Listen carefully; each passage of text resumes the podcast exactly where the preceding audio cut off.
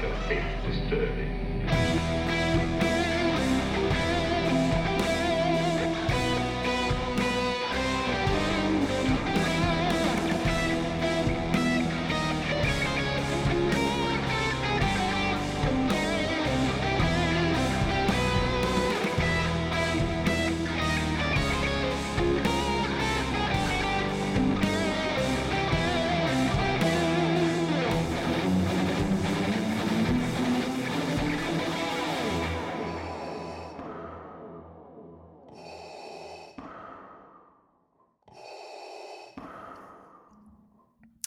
What's up, everyone?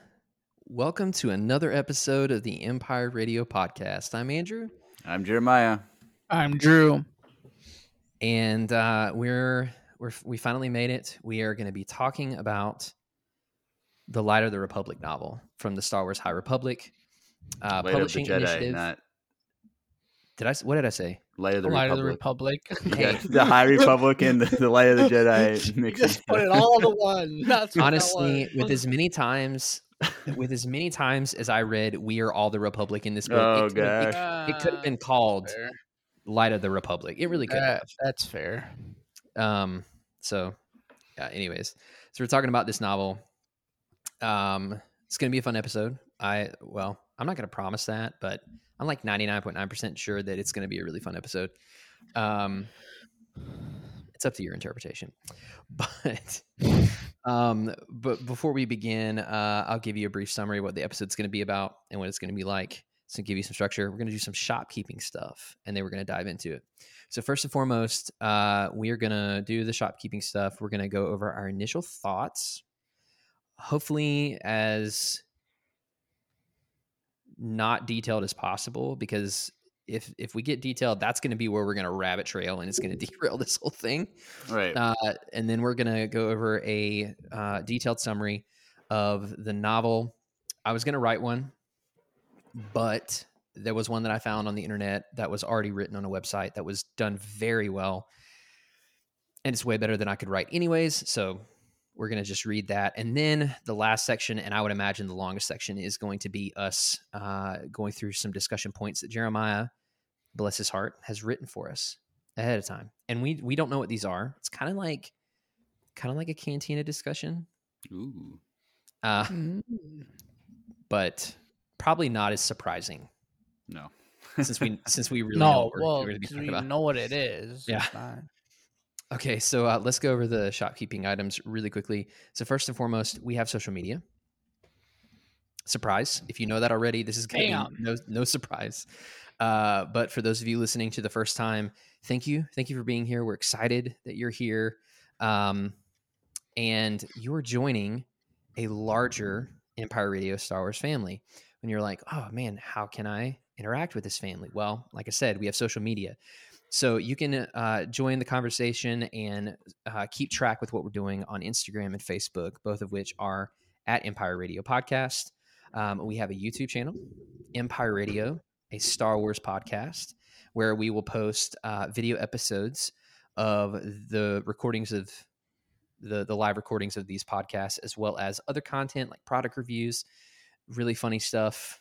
Um, toy hunts, fun stuff. Toy Surprise it's, Christmas gifts for surprise Christmas like, gifts, yeah. Surprises, you know. And and if and if you're wondering what my, my in-laws are like, well, my father-in-law, if you're wondering what my father-in-law is like, that is the video to watch, because there is a massive amount of him in the background of the video. That is true. And it's really funny. Um so uh yeah, so you can go uh subscribe and hit the bell icon over there to stay up to date with some of the video content uh that we're putting out. And then last but very much not least, this is kind of a two-parter. One, we have a Discord. Um, and so if you want to interact with the three of us and other Empire Radio fans directly, uh, sometimes in real time, because there'll be there are times that even all three of us are on and we're like actively talking with people, uh, that's, that's the way to do it. So if you want to join that, head over to the link in our bio on Instagram, as well as a pinned post on Facebook. And you can click that link. It's an invitation link. You can sign up and then join the conversation. We've been having a lot of fun. We've been having some really, really good conversations about uh, the Light of the Jedi book, The Mandalorian, you know, kind of peripheral supplementary media that has been coming out that has related to some of the stuff. Like it, we, we pretty much cover everything, including memes, which is always a fun time, especially when they're fan made and they happen to relate directly to the three of us. And mostly Jeremiah. Yeah. Mostly Jeremiah. uh, but the, the second part of this is that uh, we do stream the recordings of these episodes live on Twitch, twitch.tv slash Empire Radio.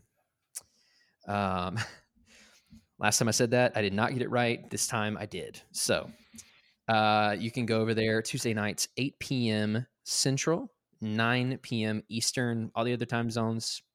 I believe in you. You can do it. You can figure it out. Um, but we stream live on Twitch, and you can see all of this live as it's happening, and you can talk with other people in the chat below, below uh, the live stream. I'm laughing because uh, one of our, our viewers just mentioned boom, boom, boom. And that's a meme about a meme Jeremiah. Now. So go but you check will that only out. Understand the meme if you listen to my Bad Batch fan fiction, which we just finished season two yes. last week. Yeah, and it was, good. It was very yes. emotional. Those Drew and Andrew were holding back tears the whole time. Like it was, it was pretty, uh, pretty great. Yeah. Yes.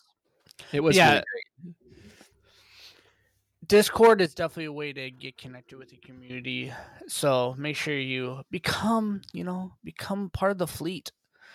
And yeah, Imperial Fleet, man, that's where it's at. So, and you can make fun of us as much as you want with memes. It's fine. We we're yeah. okay with it. Especially there if could funny. be could be a T-shirt coming out of Jeremiah's memes. We don't know. Who I knows? Hope not. I mean, who knows? Anything can happen at this point, and it, it, you know, you it's never possible.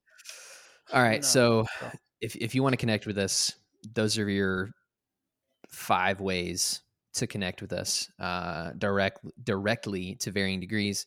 Um, and we would love it if you did. We're not anything other than three guys talking about Star Wars without you guys.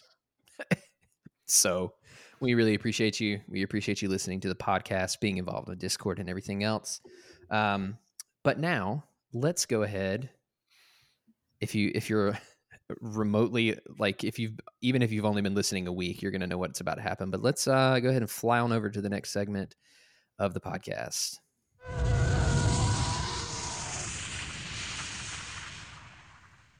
I am aware that there are no TIE fighters in the High Republic era,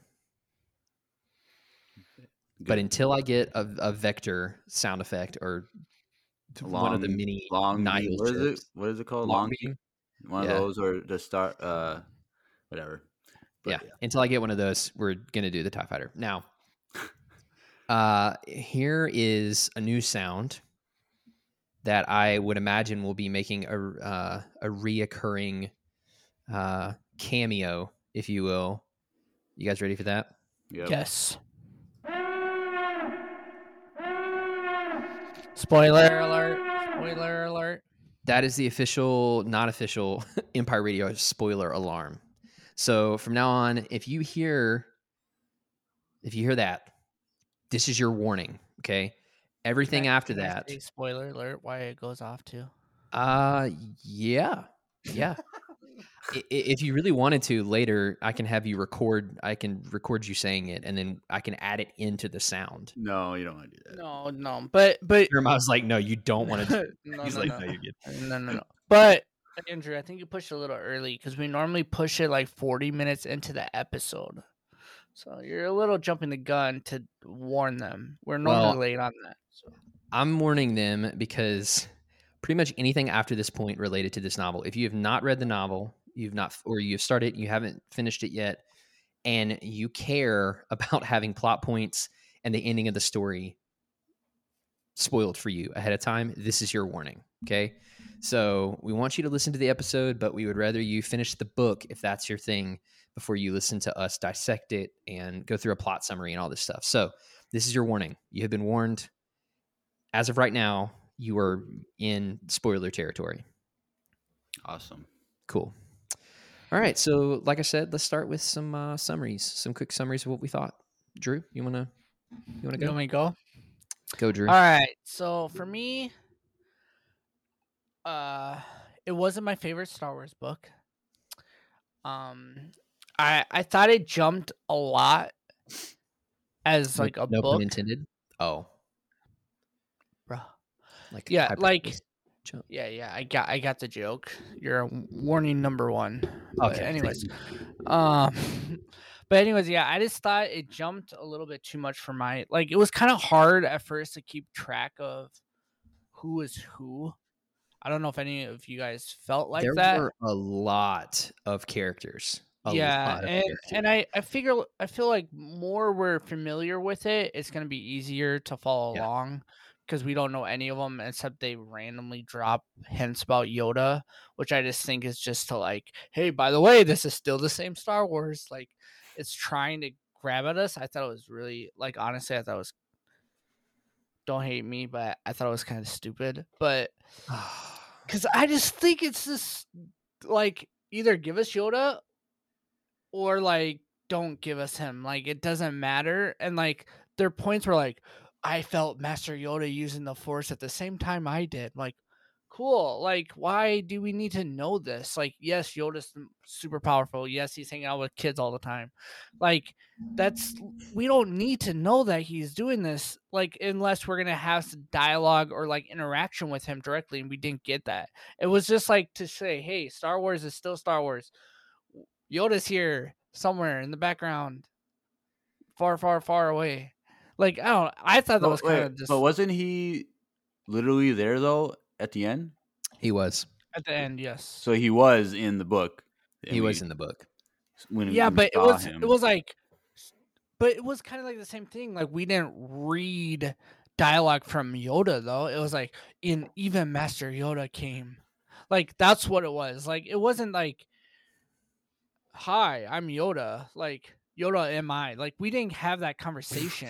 You know what I mean? Like okay, yeah. It, well, it, anyway, other than Yoda. What else did you think about Jeremiah? I don't know. I um the the Nihil is an interesting group, and I, I think the I don't know, like the more we hang out with them, I feel like or I don't know. I don't know. There's oh, kind of I don't okay. know how to ex- like they seem like they're really interesting. Um I just I felt like it was hard to portray them as powerful as they came off to be, if that makes any sense. Like, I feel like all these Jedi are like getting hurt or like almost dying or dying.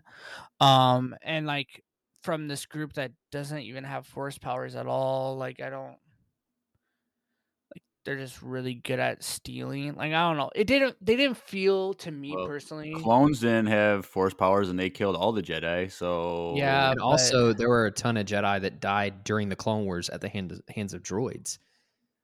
Yeah. Okay. Yeah, sure. But I'm just saying, like, yes, that makes sense. For me, though, personally, they didn't seem as scary as, like, I wanted them to be. I don't know. All right. And that's and, fair. Like, I don't know. But but For as me, far as the plot of the book, what did you think? Yeah, the plot of the book, it was okay. It okay. honestly, like, all the Thrawn books blow this out of the water. Like, it's not even the same book.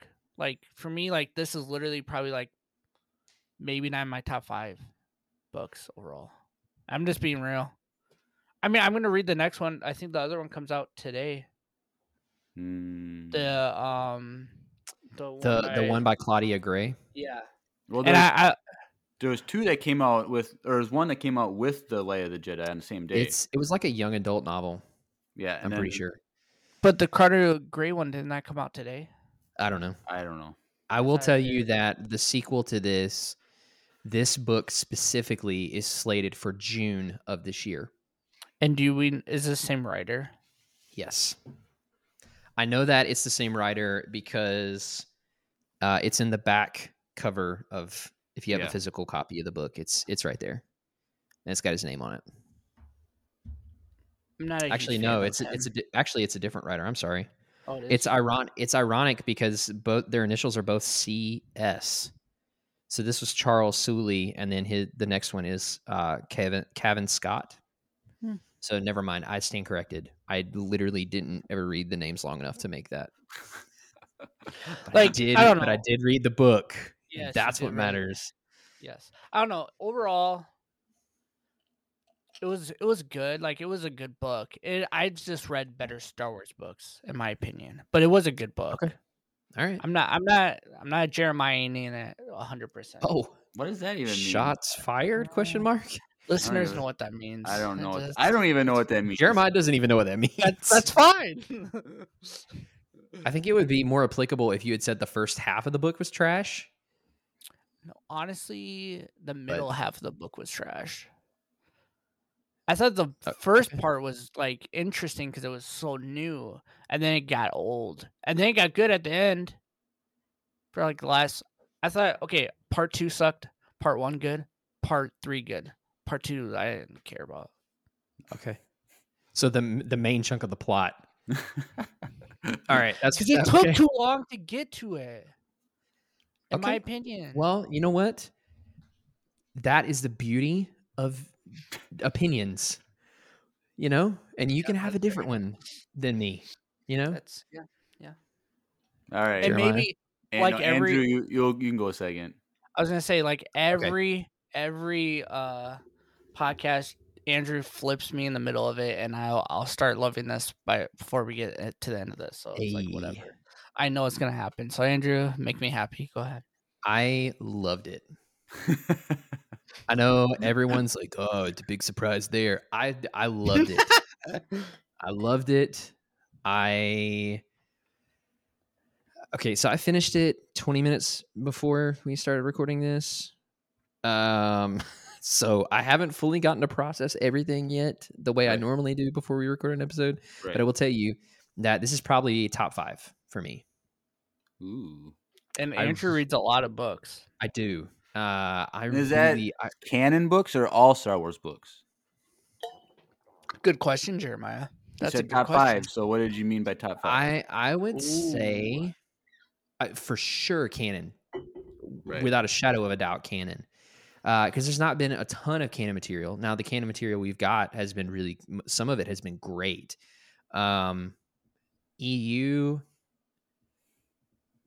Yeah, yeah. I Ooh. I would maybe maybe not top five, maybe like top seven.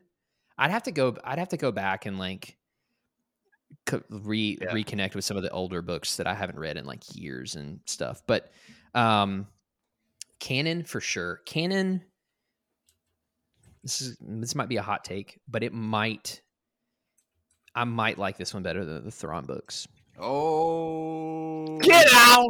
You can you, leave right now. You heard I'm, here I'm first, def- folks. I am definitely true. gonna have to edit your volume level. Yeah, sure. it kind my of bad. blew up my, my ear. Bad. That's gonna, that's gonna bad. shatter Listen, everyone's. My, my bad, chat. Uh, uh, but no way.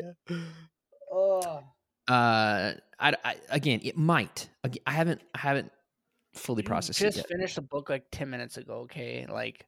Let it process. Wait yeah. a week. I, I will tell you. And okay, forget about it like t- I did, and then and then oh. you'll what? Anyways, what I was gonna say, all, all of that to say, I loved it. I loved it.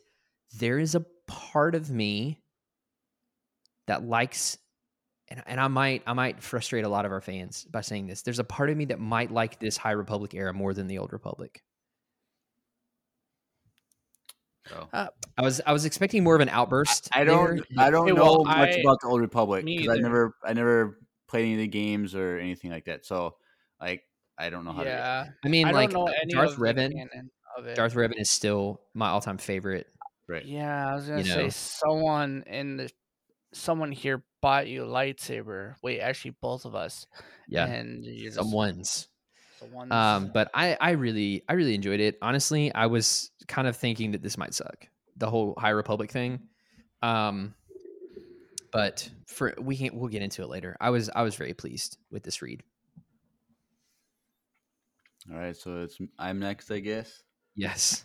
All so, right, Jeremiah, lay it on us. I know you guys are really anticipating what I'm, what I have to say because for the year that we've been in business with the podcast, the joke has been that I don't read, I don't care about Star Wars books, blah, blah, blah.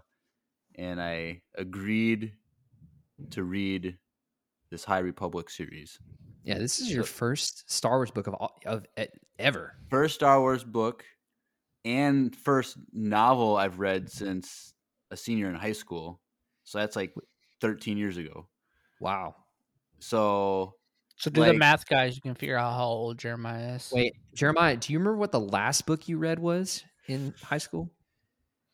A Kill a Mockingbird? No, it was I like, never yeah, it had book. to have been something like that. Or, no, because I was Lord in, like, of the Frell Eyes. I was in like these honors classes that like did their own thing with like books that like okay. no one ever read. I could ask big smart boy over here. We get a weird flex in the chat. English teacher, so I could ask him, but um, I can't remember some weird crazy book that it was probably like knowing that it's probably like the Iliad or Plato's Republic or something. No, it was like one of those weird, like, Pulitzer surprise, whatever prize winner. I don't, I don't know what it's called. It's Pul- what is it called? Pulitzer Prize. Yeah, whatever it is. Okay. I don't care. That's Everyone, how much I read. if, if, if you are listening to this and you have any sort of a tie to the Pulitzer Prize board, please change it to the Pulitzer Surprise and and don't let the person know. And then just, like, jump on them out in public or something and surprise them with it. Okay. Oh, that's uh, so much better. Thank you. Okay. So anyway, so so as we've hinted in the podcast, like I've the only stuff I really read book wise is like academic, like theology, yeah, schol- scholarly stuff like that. So right. like when I read that st- type of stuff, like it's very difficult to process and move through and read fast. And so like I kind of had that same. Like, oh, this is how it's going to go with reading a novel. And I also thought, like, because I've seen, like, the old Star Wars books that are, like, the four by six inches and are super small print tight together. Yeah, yeah. yeah. And I, I was assuming it was going to be like that. And it was going to be super dense and hard to read oh. just because of the layout the of the book, book and stuff. But as far as just reading a book, like uh-huh. the process of reading a book, uh-huh. it wasn't as bad as I thought it was going to be. Yeah. Oh, nice. So if if the other Star Wars we books, did it. We did if, it. If other Star Wars books are in a similar fashion, they are. I'm I'm more willing to read stuff for yeah. the podcast. For the podcast, I don't know if I'm well, going to like. Guess what? We're reviewing all of the books so far. Uh, no. So, so everyone, let us know in in. Discord and in t- on Twitch and on YouTube, everywhere. Let us know what you want us to cover Lost next, stars. Jeremiah. Lost stars. Lost stars. So I have a copy, Jeremiah. You don't I have d- to buy it. So Drew, I have a hot take. I, am, I w- let's just keep going. Sorry, keep going, Jeremiah. So, so as far as that, it wasn't that bad. Like it was a reading experience. It was actually a decent experience. So whatever. Now, as far as my response to the plot of the book and everything in uh-huh. it and the writing of the book and whatnot, I would say that I am closer to Andrew's response than Drew's response. Yes. Hey, hey, and I'm so, okay to be Jeremiah but, for one. But I will agree with Drew that the middle part got a little slow. Like okay, that's right, right after part one, That's it started to drag a little bit, like because there wasn't a lot happening. It was kind of like investigation stuff, and so right. there was that. So I, I would agree with that. That it was it, the start of part two was kind of slow and boring, but it, it eventually got better and better, and I was more engaged as it went on. Um, yeah, and same thing with Andrew. I think said it that there's a lot of characters, and I couldn't keep track of them at all. I like, said that. Oh, you said that? Okay. Uh, it was like, yeah. there's so many, like, I can remember, like, the main ones. It was ones, like, annoying. Like, Avar and Elzar and Bell and yeah. Loden, like, Loden. those top yeah. ones, like, I, I, can, I can remember them. But, like, everyone else, like, I couldn't remember their species. I couldn't remember who, yeah. what political office they held and all that stuff. That's, so that was, that's that was why... hard for me to, like, remember what was going on because I couldn't yeah. remember who the characters were. Yeah, and like that's why I, w- I thought it was really stupid that they kept flexing Yoda, where it's like we don't need more names in this book. Like, no. There's like five hundred I mean, that's, names, that's, and that's like one that's not hard to keep track of, though. It's like, no, yeah. but I feel but the though thing is, it's just like distracting from the purpose I, of the story. I I don't think it is because I I'm jumping the gun to like the last thing we're going to talk about, but I think yeah. the whole Yoda name drop part is I think he in this series he's going to become Grand Master of the Jedi, uh, and so I think that the the, the Grand Master that is leading the Jedi now, I think he'll end up dying somehow in this series, and Yoda's going to take his place. So like, I think that he's going to have a higher, higher thing later on in, in the series.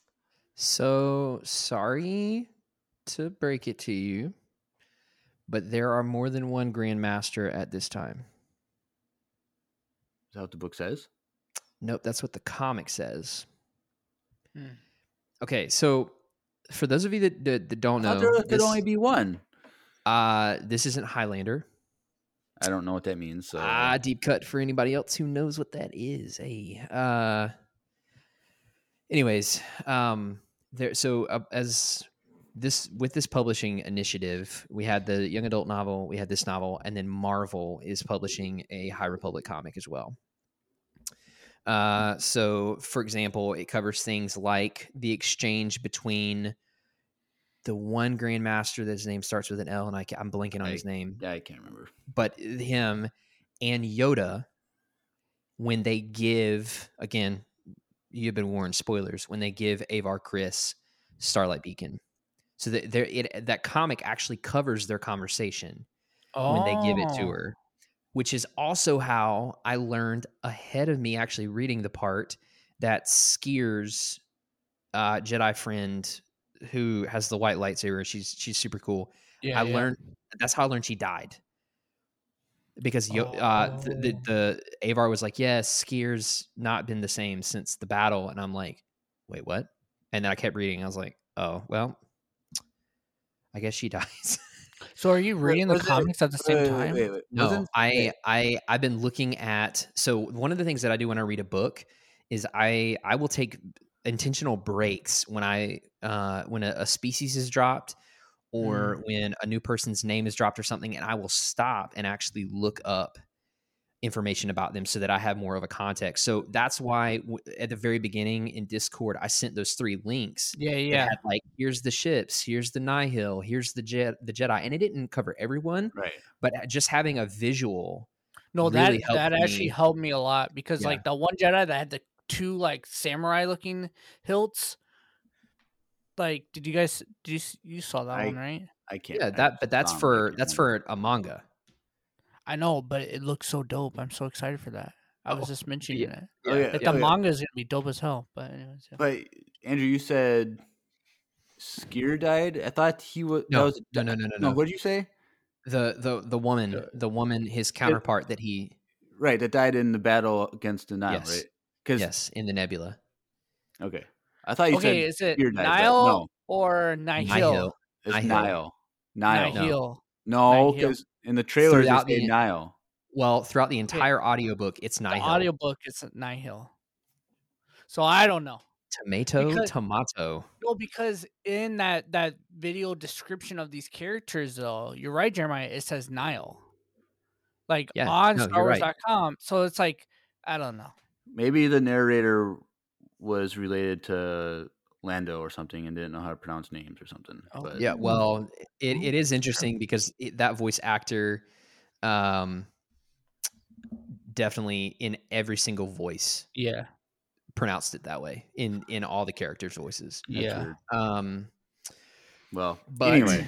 But, so uh, the, the Grand Master thing, I learned that because I was looking up, because I had seen it. Someone had posted a YouTube video that was like, you know, the clickbaity, like there's multiple grandmasters at the time of the High Republic. I was like, oh, that's interesting, but I didn't watch the video. And then um, for me, having Yoda come in and out created this mystery where I was like, okay, so what is his role? Where does he stand now? You know, what's going on? And we, we knew he was on, basically he was on sabbatical from the council. But the interesting thing was that in the comic, Avar Kriss goes Grandmaster uh, the the one with the starts with the L, and yeah. Yoda. So it's like this inclusion, this inclusionary thing where she she addresses them both as Grandmaster. It's just really interesting. Oh, so but he's not Grandmaster in this in the events during this book, though, right? He's not up. He's not on the council. He's not acting as part of the council during the events of this book. But no. He's not a Grand Master at this moment, though. I believe he is, because they only refer to him as Master in the. It's unclear, but I mean, but when does anyone ever refer to them as Grand Master in Star Wars canon? Oh, I guess you know it's always Master this, Master that, Master Yoda. I mean, even Obi-Wan. Okay, well, either way, my Anyways. point from ten minutes ago was. I think that Yoda is going to have a large role. Yeah. With the with what plays out in the rest of the books, because it's right. a trilogy, well, right? So there's two more books, and I think he's going to have. I believe so. Yes. I think he's going to have a major role in the events of dealing dealing with denial. So yeah. Yeah. Okay. So that being all that being said, I think yeah. I I enjoyed I, the book, and will uh, you read the other two of this series? Yeah, because my job requires it. Yeah, that a boy. I, I honestly, I think, I think though you're you're right in the sense of like the other books are gonna place them all together. To me though, it, like I just it, I don't know. It just feels like they're just name dropping Yoda. Like I understand like the prop, the plot point at the end, but they would have just said that end plot point. It would have had the same effect and then mentioning it throughout the whole thing like three times. Oh, no, I, I didn't care. That's just I, my opinion. I, I just I just thought it was like, I was like, oh, Yoda. And then the second time, I'm like, oh, Yoda. And then at the end, I'm like, why did we waste our time reading that part? But I don't know. Well, let's get we into a summary. Let's, let's get in it. Okay. Uh, so I want to give credit where credit is due. Um, this article is by Tom Farr from dork side of the force dot com.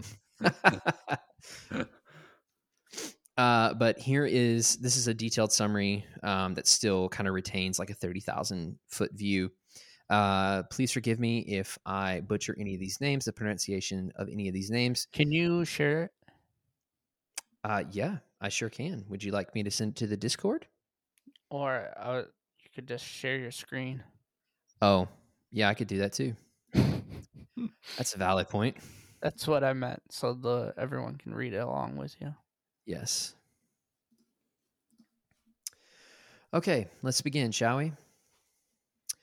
Light of the uh, Light of the Jedi opens with the words "All is well," which foreshadows the coming disaster of the Legacy Run. Which, by the way, again, just to be nice, spoilers. Okay. You've been warned. We, we already had a button, Andrew. Yeah, well, I just want to make sure people know. Uh, which foreshadows the coming disaster of the Legacy Run, a large ship designed for passengers and cargo traveling through the hy- through hyperspace toward the outer rim. When an unexpected obstacle appears ahead of it in hyperspace, the ship's captain, Hedda Cassett, tries to maneuver the ship out of the way of a collision to save the lives of the passengers. The ship is old, however, and can't take the pressure. Just before it begins to break apart, Cassett is able to seal the passenger compartments in hopes of saving some of the lives before dying, not knowing if she was able to save anyone, which that is the section that we covered a long time ago when they in- initially uh, released like a uh, the first, first chapter. chapter. Yeah, like a, like a teaser chapter. Uh, so begins a series of events that threaten to destroy several worlds in the galaxy about to be hit by pieces of debris from the Legacy Run. The immediate threat appears in the skies surrounding the Hetzal system, where several lives are taken uh, by shrapnel flying out of hyperspace from the Legacy Run. The Jedi, the guardians of peace and justice, are called upon to try and save as many lives as possible amidst chaos and terror. Uh, led by Jedi Master Avar Kriss, Jedi uh, Jedi Padawan Bell Zettifar and his master Loden Greatstorm navigate the panic felt by the citizens of Hetzal as they try to access ships to get off the planet, using their skills with the lightsaber to keep marauders from taking advantage of the disadvantaged uh, in the system. As the Republic officers plan to shoot the emergences out of the sky, a Wookiee Jedi Padawan named Burryaga, uh, whose force ability allows him to sense the emotions of others, senses that a large piece of the debris contains living passengers. The Jedi, uh, an expert husband and wife pilot team, Joss and Pika uh, Adrian, launch an impossible rescue attempt to slow the fast-moving passenger compartment and pull it from the sky without losing lives with great success. When a large piece of debris headed for the sun is discovered to contain highly explosive Tabana gas, the Jedi, united by Avar Kriss's unique force ability, band together to use the force to move the object out of the path of the sun, preventing galaxy-wide destruction. Though the Hetzal system is saved, emergencies from the Legacy Run continue to threaten other worlds across the galaxy, forcing Ch- uh, Republic Chancellor Lena So to close the hyperspace lanes until a reason for the Legacy's Run destruction is discovered. The Starlight Beacon, an important project designed to unite the worlds of the Outer Rim with the Core World, is scheduled to open soon, and the Jedi and Republic officers are tasked with finding the truth about the Legacy Run so the station can open on time. Meanwhile, unknown to the Republic and the Jedi, a new threat known as the Nihil is wreaking havoc across pockets of the galaxy. The Nihil, Nihil are... Huh? You gotta switch. You gotta say Nihil, Nihil. Nihil, like... You gotta say them both. You can't say both versions of it. Just keep D- going. Just keep going. The Nihil are ruthless space pirates who take without remorse and travel through the secret hyperspace pathways. Though not technically led by the Eye of the Nihil, uh, Marchion Ro... Uh, Ro wants to bend the Nihil to his purposes, which include uh, punishing the Jedi for something in his past. The Nihil are led by three Tempest Runners who expect undivided loyalty from those that follow them and ruthlessly punish failure.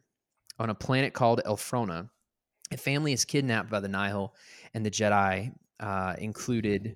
And the Jedi included Bell Zettifar, Loden, and Loden Greatstorm mount a rescue attempt before the Nihil are able to take the family off-world. Avar Kriss and Jedi Knight Elzar Mann speak with the members of the, of the San Tekka. We should all know that name, at least yes. from one other thing, who know hyperspace better than anyone in the galaxy. The San Tekkas assure the Jedi that it is impossible for a collision to happen in hyperspace, but it's clear that they're not entirely telling the truth. Marchion Ro travels through hyperspace with the help of a, an old force-sensitive woman named Mari San Tekka, who is able to find the, se- uh, the secret hyperspace pathway, pathways that Ro supplies to the Nihil, though they have no idea how he has access to them. After a scare on Mari's life, she tells Ro that she can identify where the Legacy Run emergencies will exit out of hyperspace, giving the Nihil an advantage over the Republic, who have tasked a man named... K- uh, K- oh, how did they pronounce his name in the, the audiobook? Kavan Tar? I just assumed I it was Kevin. It's not. It's Kavan, I believe. Uh, Kavan Tar of the Hetzal system to manufacture a device run by thousands upon thousands of droids, Navidroids specifically, uh, to anticipate where the emergencies will appear. While Kassav, one of the Tempest Runners, tries to take advantage of the planetary system of Iriadu by offering to destroy the emergencies he knows are coming, something goes wrong, making him a target of the Republic. And it doesn't clarify here, but what goes wrong is they go to try to destroy one of the pieces and miscalculate, and it mm-hmm. destroys one of the moons, and along with it, billions of people. Uh, also worth mentioning, Iriadu is Tarkin's homeworld, if you didn't know that. Oh, um, interesting. Yep, and that is canon. Um, when the Republic begins tracking the emergencies and moving to destroy them, they get into a battle with the Nihil led by Tempest Runner Lourna Dee, which results in a loss of lives, including Jedi Knight Tae Ami. Lourna Dee and her surviving Nihil escape. With the Nihil exposed as the cause of the Legacy Run disaster, Chancellor So is committed to having them brought to justice and calls on the Jedi to help, though they struggle with the idea of the Jedi entering um, into a military battle. In light of Kassav's and Lourna Dee's failures, Marchion Ro t- makes an example of Kassav before the whole Nihil assembly and uses the opportunity to reorganize the Nihil under his leadership. Above Elphrona, the Nihil ship containing the kidnapped family tosses out the youngest of the family, a little girl named uh, Bailene, and Bell, who had previously failed to learn how to jump from high distances and survive, uses the force to jump from the, his ship and catch the little girl, landing with her safely on the ground below. Loden Greatstorm continues to chase the Nihil. Kassav and his Tempest get into a space battle with a Republic cruiser near the Kerr Nebula with little chance of escape unless he can get a pathway uh, sent to him by Marchion Ro. It's also worth noting that it's not just a Republic cruiser, it's an entire battle fleet.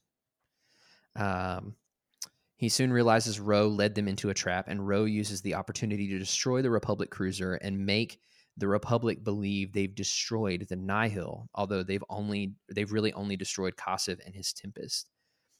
That was a really cool scene. Which, is uh, just a, back, which we should clarify, Kassav was one third correct. Of, of the correct. Nihil. Yep. Yeah. Um, and we can we can get into the the specific yeah. structure of the Nihil in a second, but. Uh, Lourna Dee discovers that Marchion Ro has been orchestrating every one of their failures to bring the Nihil under his control.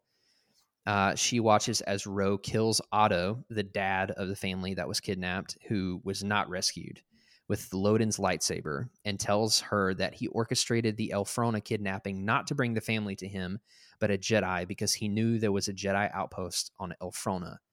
Quote, "A Jedi is just what I need." Did you skip the paragraph just before that? Just to be. Oh, you know what? I think I might have. I was like, huh? Yeah, sorry. Uh, the paragraph I skipped. Back on Elphrona, Loden Greatstorm is able to catch up to the Nihil and rescue Bailene's or ba- Bailene's brother. But when he tries to save their father, their, fa- their father, their father, their father, their father Otto, Lourna Dee shows up to intercept them, uh, making them both prisoners prisoners of the Nihil. Which is there you go. That's. Uh, Yeah.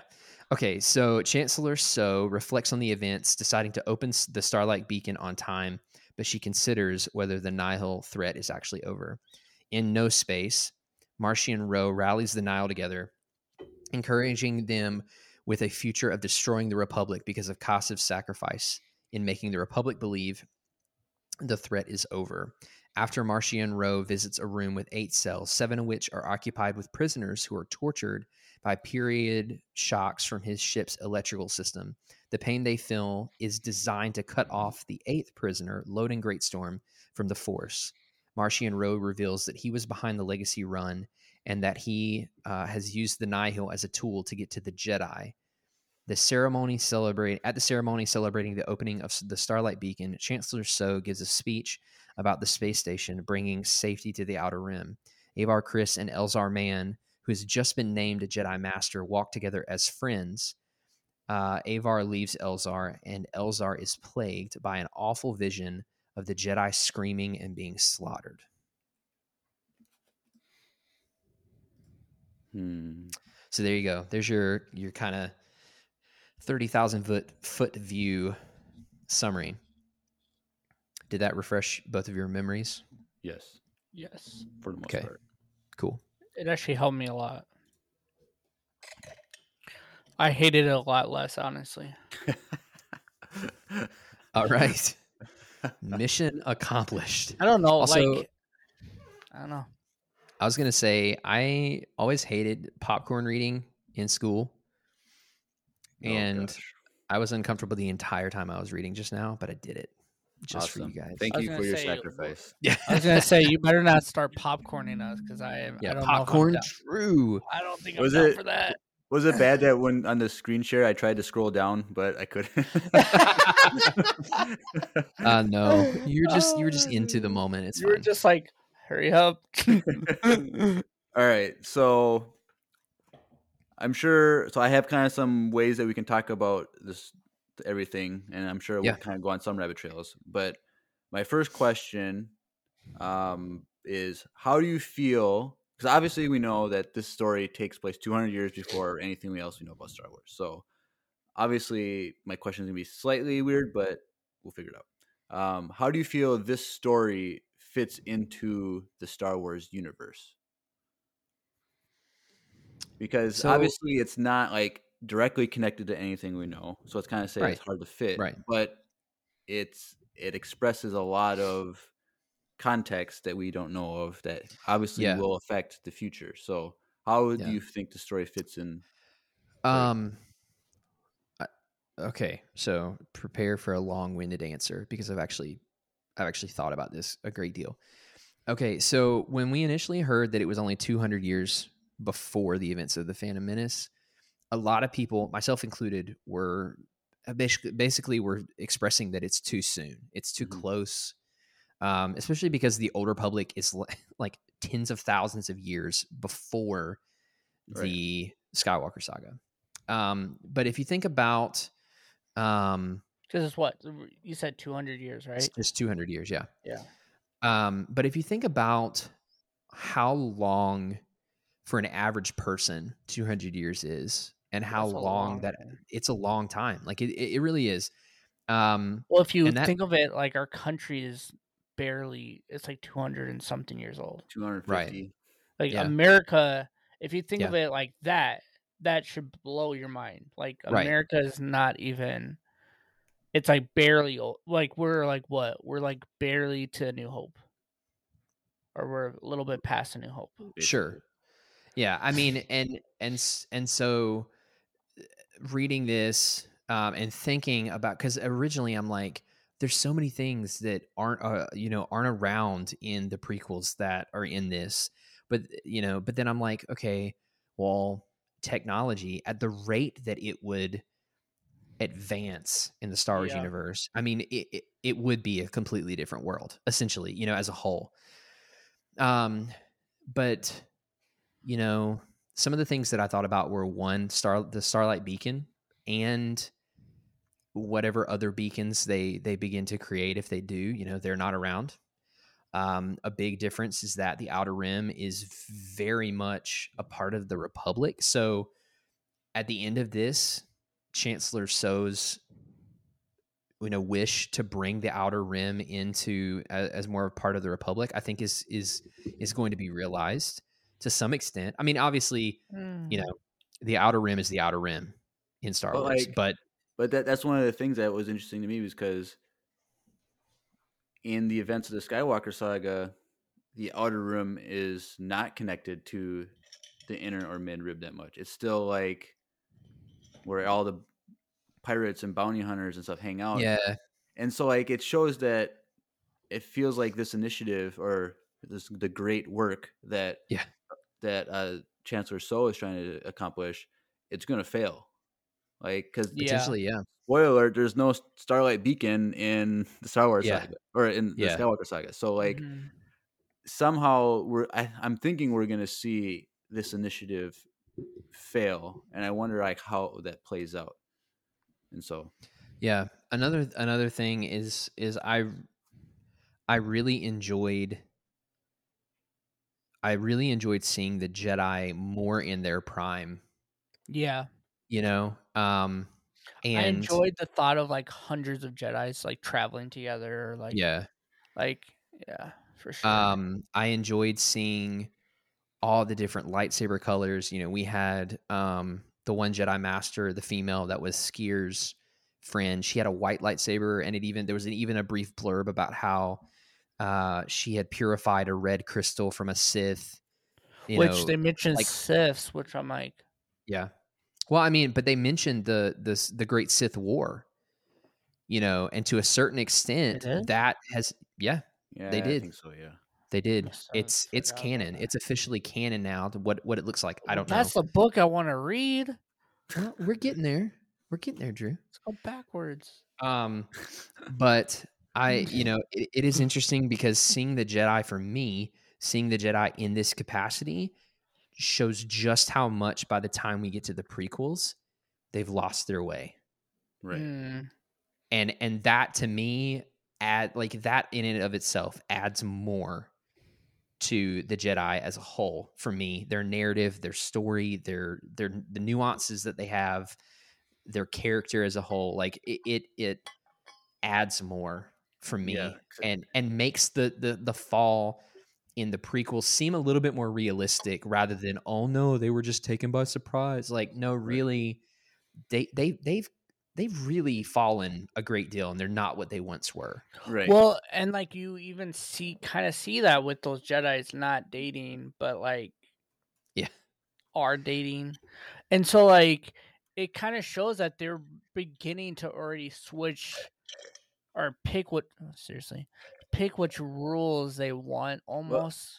So okay, here's a question, and hopefully this isn't a too big of a rabbit trail, but okay. you since Drew mentioned Avar and Elzar. Elzar and their relationship, the whole time reading this book, the only thing that I could think of was they were a dyad in the Force.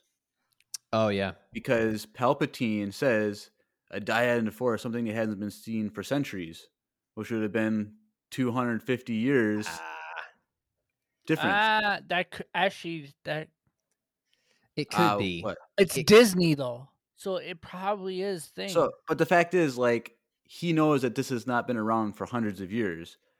And this li- aligns with that. And the way that they were connected was yeah. way different than any other two Jedi wow. we've seen. Wow, Jeremiah, you might have just true. like opened the door. And we, so, like, we called it first.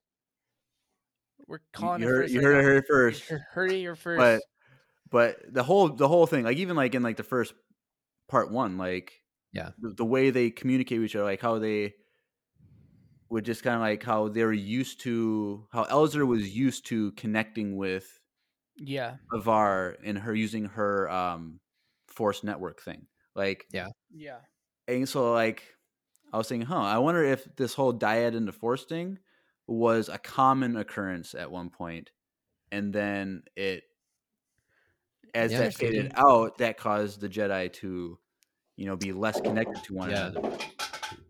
That would be interesting. Oh. um, uh... and so I, yeah, and he dropped his drink for those of you. Like, wow, yeah, he really did. But uh, um, I, I remember like when we first started talking about this, this when it was originally announced, I guys made the prediction like, I hope we see how the Jedi slowly fall, you know, fall, like how yeah. those basic steps of being, how the the dark side had clouded their judgment, and like we kind of see that at the end with Loden and how they used yeah suffering to block. Is like that's I would have never guessed that that's how the Force works. Like yeah, and so like it's interesting how like as evil rises, not even Force users. And suffering rises, the Jedi weaken, which is interesting. And and I, I think that's a great point, and I want to kind of take that and sit on it for a second because I loved how much more context of the Force we got in this book. Say what yeah. you want about all the other stuff, but like the way they described how different people experienced the Force in different ways. Like Elzar Mann experienced it as a as as an ocean, and you can you know you can go deeper and you can rise to the surface, but you know it was or this it crashes thing. Like waves. Yeah, you know, and we have Avar Kriss who who hears it as a song, which is super cool, and her her Force abilities were awesome, anyways. But you had all of these different people with different perspectives of the Force, and, and with Bell, unique. Bell was fire too, different ways yeah. of fire. Yeah, and but they and they all had different abilities, and like we knew that was a thing. Yeah. Like we knew different Jedi had different abilities, but like it was really cool to see uh, individual attention, even if it's just a center, sentence or two, being given to those vastly different interactions with the Force. And it was and it, and I thought it, I thought it was really really cool. Um, I also thought it was really cool to see how uh, they can pinpoint fear and anger. Because like in the, at the very end during the battle uh, at, at the Nebula, you know, uh, Elzar Mann is flying around in one of the vectors. And there's a moment where he's like, he could pinpoint every single one because uh, of the Nihil ships, because he could sense their anger and their primal fear and their rage and stuff. Like to be able to hone in on people that way. We knew they could, but it was never something that was expounded on. Yeah. You know, even as Bell is flying after the girl, you know, he he's free falling to try to find her. He can't open his eyes well because the wind is hitting him too hard, and he's able to find her through the Force because he can sense her fear. And so I I, I thought it was really I, just the whole view of the my whole view of the canon Force in Star Wars was vastly expanded in my opinion because of this, and I, I I loved it. Drew, how do you think the story fits into the Star Wars universe? Um, I I really I thought it fit fine. Like I didn't have any I don't know, like, it didn't seem like it shouldn't be there. That makes sense. Like, yeah, that's okay. Like, I felt like it, we, I knew going into this that we were going to get some concepts of, like, Jedi and stuff that we um haven't seen or, like, like we were getting. And, like, I, I, I went into it very open-minded and, like, knowing that the Jedi were super strong at this point. And I, I appreciate that it isn't two thousand years before, because, like, it would be kind of weird because the technology is so drastically different. And so, like, this, it is different, but at the same time, it is a lot similar. Um, so it didn't feel super, like, there, there was a lot of words that I recognized. And I thought, because of that, it made it feel whole. But like I said earlier, just dropping the name bomb of Yoda doesn't make it, I didn't think it made it feel closer. What it was interesting, I think, if I'm understanding what you were getting at, like, some of the terminology was still different, though. Like, yeah, yeah. Like the Jedi mind trick. What did they call it? The mind touch. Mind touch, and there was a few other things that they said where. But like, it was funny because Elzar Mann called it a mind trick. Yeah. And and and they made a differentiation where he w- he had a, such a unique, you know, view of the Force and the abilities, and that was the yeah. other thing. Him constantly trying to find new ways to use the Force. That's mm-hmm. really cool. Yeah. yeah. You know. Um. Yeah, I don't know. But yeah, it, felt, the- it. I also liked that they talked about that one Jedi lightsaber, and it was very close to like Ahsoka. So like when when they said like white lightsaber, I instantly thought of Ahsoka. Like, there was parts of it that brought me back to all of Star Wars. So for me, it didn't feel out of place. It felt fine. Like, it, it was... I just felt like I was reading a Star Wars book. I just didn't know half of the people in it. Like, I was just like, who, huh, what? This... Like, I still don't have a clear picture of every character in my head, and that kind of bothered me. I mean, that's why the book isn't, like... there for me, because I don't have a visual image of these characters because we got so many of them. I mean, that's why the book doesn't stand out to me as like, like well, and, and that's that's why I I intentionally take the time to do what I do, because if not, yeah. I would have been lost, you know. Um, yeah. But the other thing I th- I think the other thing that will help is getting into the supplementary media. Yes, the comics and you know the uh, the other books as they come out. I and think the movies. Like, yeah. we know that the movies are most likely going to be about... The new movies are going to be about in this timeline. And so if we get that and we see, like, like what Jeremiah was saying, like, if this is the dyad in this time area, if we see a movie about them too, like, who knows? Like, this love... Like, one of them could become one of the Siths. Like, who knows? Like, there's so much potential. And, like, so I am excited for to see the way it's going. Um, so yeah, I don't know. It felt good. What about you, Jeremiah?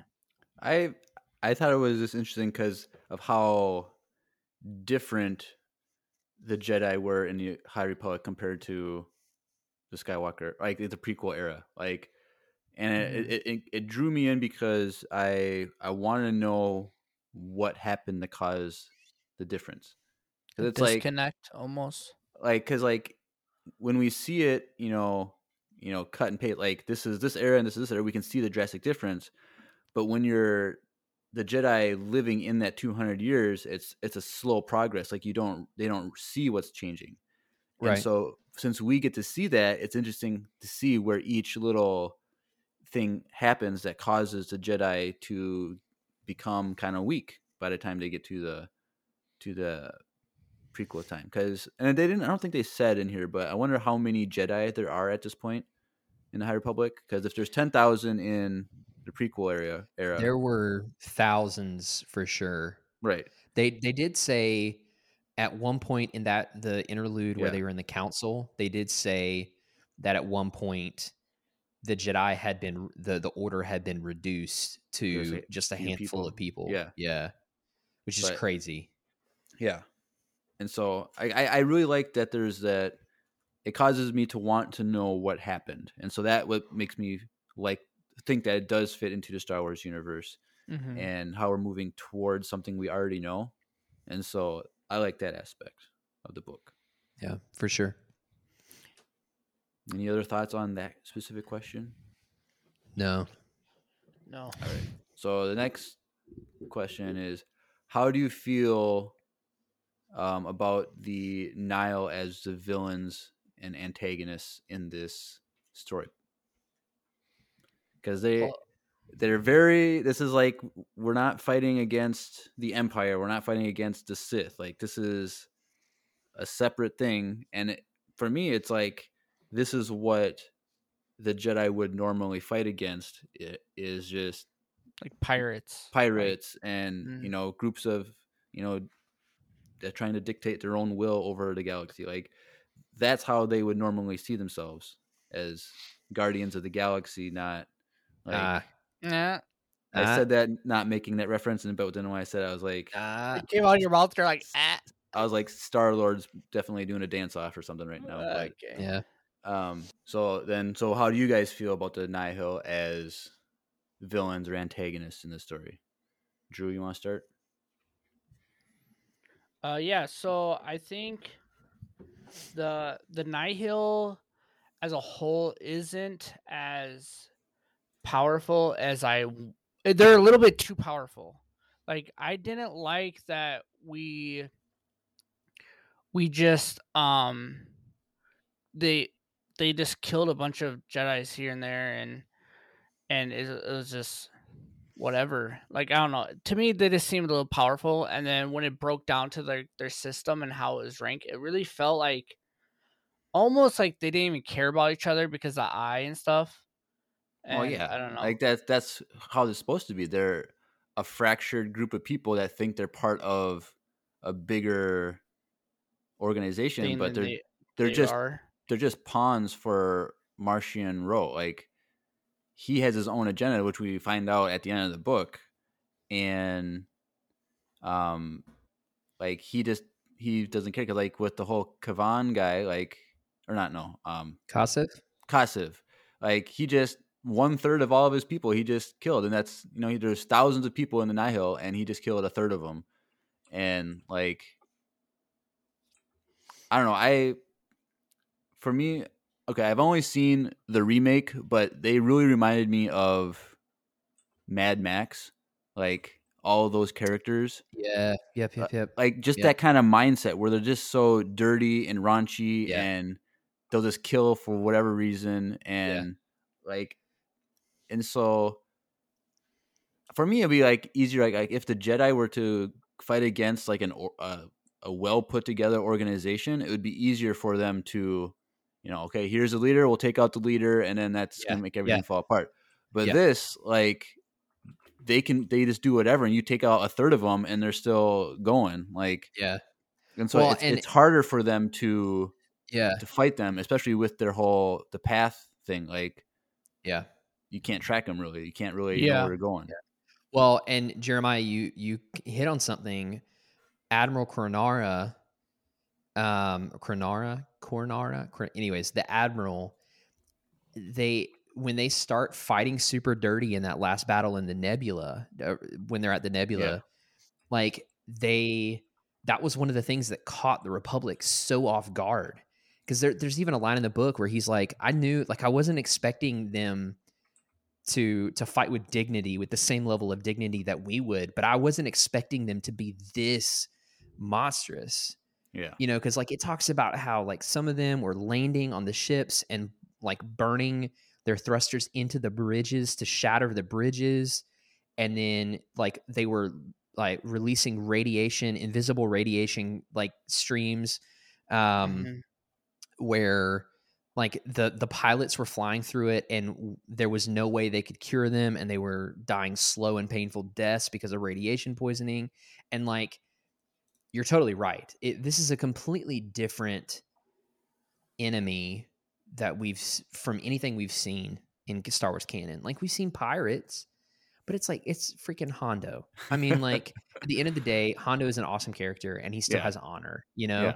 Yeah. But the, these are truly just like cutthroat, evil people, you know.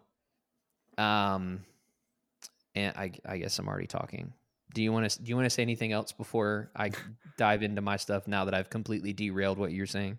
No, I think like like what you're saying is correct. And like, I mean, it makes kind of more sense why they were like kind of like so strong and stuff, because they were kind of like not, I wouldn't say cheating, but cheating. Like, oh, they were definitely cheating. Yeah. But then again, when you're killing people, like what is like, what is cheating? What's not? Like if my enemy is behind, if I'm behind my enemy, I'm going to shoot you in the back, you know? Like, I don't know. Like, right. Well, you know, okay. like I don't, I don't oh, know. Like Andrew and I will keep note of that for future. Uh... now, now we know how you're no, going to fight. I, I say like in war and con combat in war, if you are, if I'm behind you, like guerrilla warfare, you know, like people were saying that was cheating when people started first doing guerrilla warfare. I mean, that's fair. So it's just like, what is cheating? I don't know if you're trying to get across, like you're going to win this battle no matter what, my life or yours. If that is a concept that you're doing, what is cheating? I don't know. That's why I was saying like cheating. Right, but yeah, right, it right. is kind of cheating because they were like polluting things and they, there was no formal, they didn't know what to expect. And which is why they were kind of like intense. Interesting. Yeah. I, big surprise here. I loved them as, as a villain. I thought it was an, a really good way and a good example of something, an, an enemy, a force that makes, that humanizes the Jedi. Because, uh, okay. So, so think about, think about this up until this point, right? Up until this point, we've had a, a handful, one really, two, I guess if you counted Rey, Jedi that are fighting humans in the, the form of stormtroopers, right? And we know that the stormtroopers aren't the greatest. Their helmets make them, make it really hard to see things, and you know they're terrible shots. All those tropes, we we know, we understand that. But then when we've seen the Jedi in their prime, nine times out of ten, they're fighting droids who are not effective against Force users at all, or they're fighting other Sith, which are other Force users, right? So this is the first time we've gotten to see a group of intelligent, to varying degrees, sentient beings that pose a threat, sentient beings that can act in the way, because like if you think about the Clone Wars, one of the major threats that I remember was Admiral Trench, right? Yeah. It took a lot to beat Admiral Trench in the Clone Wars.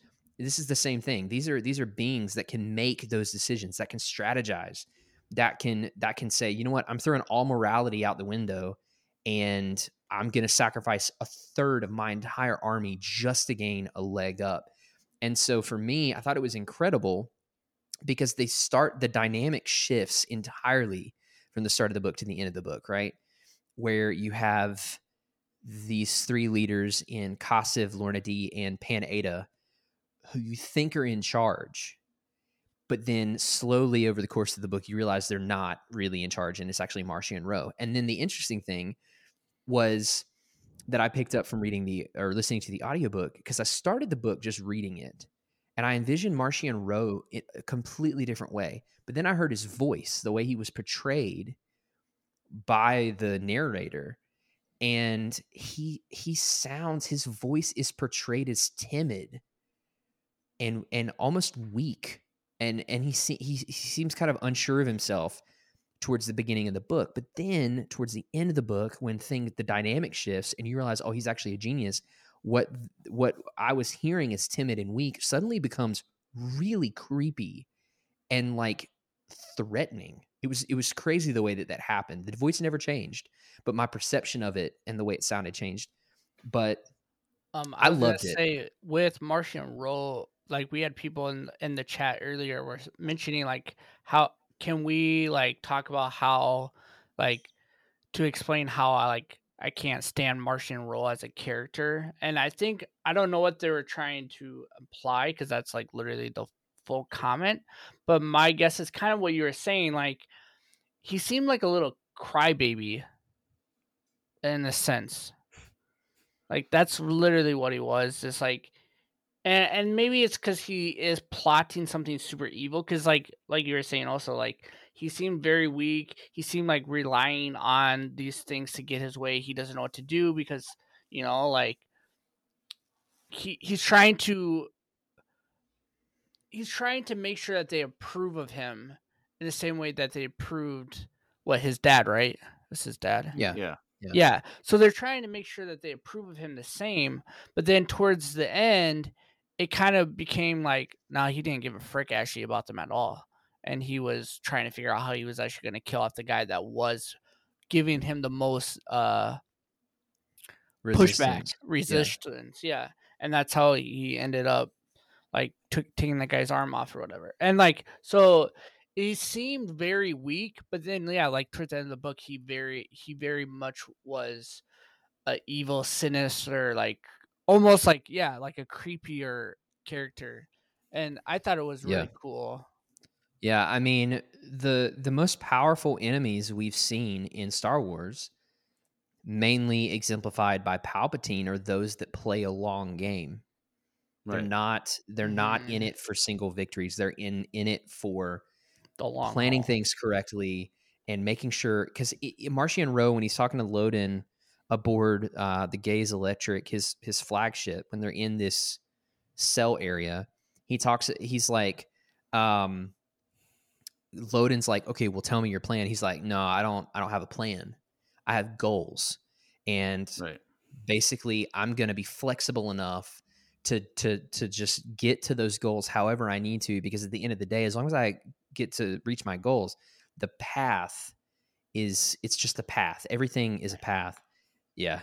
And I thought that was, I was, I was actually more terrifying, because I'm like, not only is this guy thinking long-term, but it's showing that he's adaptable and flexible. And it shows that he's good at thinking on his feet enough that he doesn't necessarily need a, a you know, a laid out plan. But if, if he has one and something goes wrong, he's fine, you know? And it's the same thing we saw in Palpatine. There were things that happened in Star Wars canon that Palpatine never foresaw, yeah. you know, but yeah. like he used them to his advantage. And, and I, I think that's, that's what's really good about him as a, as a, an enemy. But the other thing, the Nihil as a whole, you know, it. Sh- I, I love them as kind of a, a looming evil, because like the first the first time we see them, they're ripping apart, they're coordinating and they're ripping apart transports with refugees on them. Yeah, like that's that's so evil, you know. Uh, okay, quick yeah. question. This because I wasn't I was kind of confused by them. About, about this aspect, the whole cloud aspect. Did they actually yeah. travel within a cloud of something? They could. Is that what they were they, doing though? They like, used gas and stuff. Yeah, they used optical illusions and like gas and stuff. Okay, because yeah. they were blowing like a Batman. Like when they were one place, they I know. blow yeah. smoke in everywhere, and they couldn't figure right. out where they were.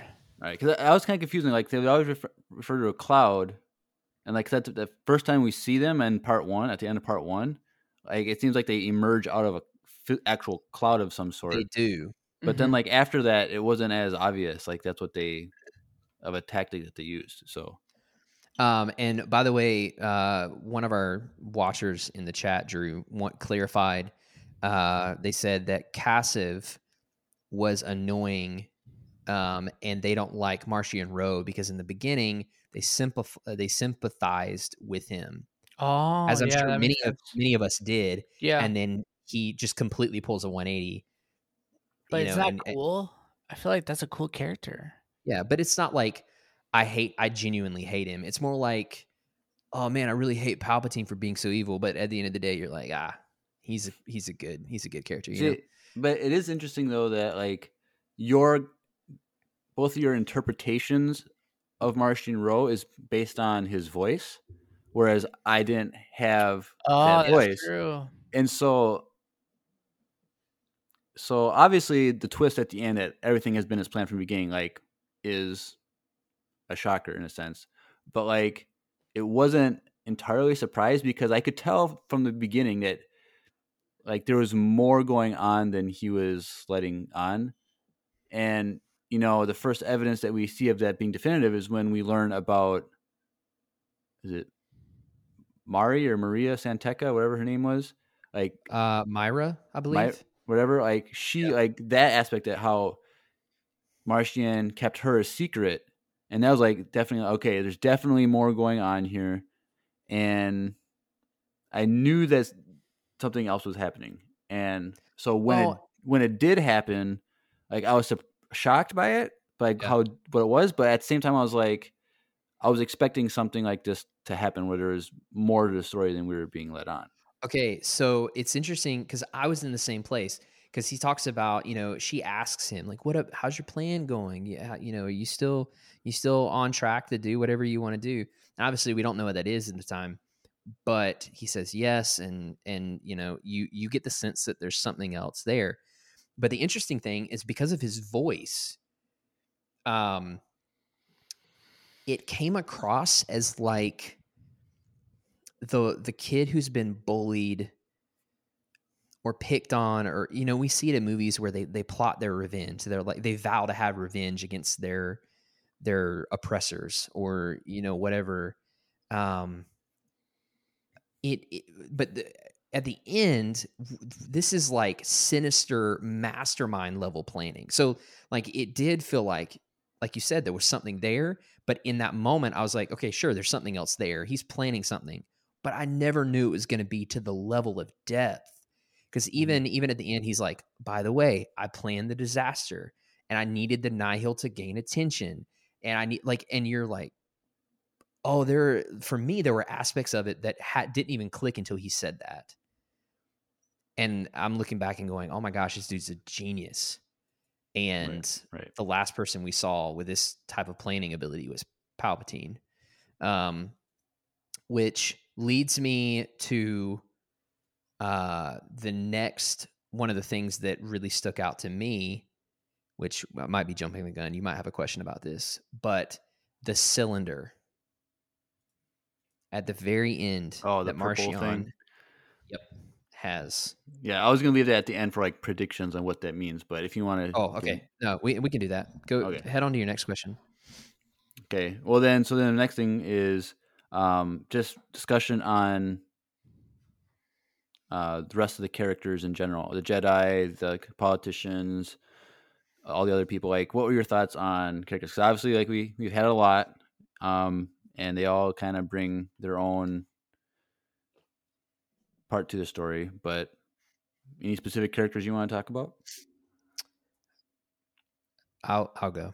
Okay. um, I really enjoyed the characters. I thought it was really cool to see a Trandoshan and a Wookiee Jedi. Both. Now, just did we cool. know that when Trandoshans lose a limb, that grows back? Yes. I didn't know. Remember I hearing did. that. I'm like, like ninety percent sure it's hit on in the Clone Wars during the episode where Ahsoka is being hunted. Yeah. It's either oh, that or like maybe. I read it in canon. Right. All all that to say, it wasn't a huge. It wasn't oh. a huge surprise. I'd forgotten about it, but I was like, oh yeah, that's right. Um, but it's super cool to see. It was really cool to see P- characters like Porter Engel, who Ooh, yeah. are much more experienced, or like Loden Greatstorm, because like, dude, Loden is is seriously oh, powerful. He literally sounds like uh, yeah. a wizard, like Loden Greatstorm. You know how I kind of vi- envisioned uh, that Porter guy? How? I, I kind of thought of him kind of like um, uh, Uncle Iroh from... Oh, um, yes, yes. Me too, me too. Because he's like, because Uncle Iroh, he was what, the dragon of the West or whatever, because yep. he was like yeah, the yeah, most yeah. fiercest battle. And then like Porter, what was his name that he was the given? The Blade of Bardota. Like, and he was like, I'm never going to be that again type of thing. Like, yeah. And like, he seems like he's just so, because he's three hundred some years old and like yeah. he's old and wise and he's like making like soup for everyone or whatever it was. Like, yeah. Like just like Iroh made tea for everyone. Like it was just yep, like yeah. so I I, I want to know more about him. Like they could just do like a book on him and I'm, I'm yeah. yeah. Well, and I I loved that there were so many like legitimately powerful Jedi and experienced Jedi in this book that had their own unique thing. Like Elzar's thing was like he just was super inventive and he found ways yeah. like that incredible scene where him and Avar like basically controlled, well, they didn't control the weather, but they, they, you Created know, encouraged the weather. The weather. Yeah. Like that, dude, that's that's so freaking cool. And then yeah. Avar's force song thing, and like I love that they hinted at Porter's skill, and then you get to actually see it. You know, like mm-hmm. him, him use some of his skill in action, and you're like, oh, he actually lives up to what they're saying about him. I was kind of like, but he almost died though. Like that that scene where he almost oh. died, didn't he? Huh? He almost died because he was helping someone though. But oh yeah, I thought it was like something like he just like did jumped out through did something, and then like he was just exposed, and they were about to get shot, and then the dog showed up. Like, well, he was exposed because he was um he was helping the the one woman.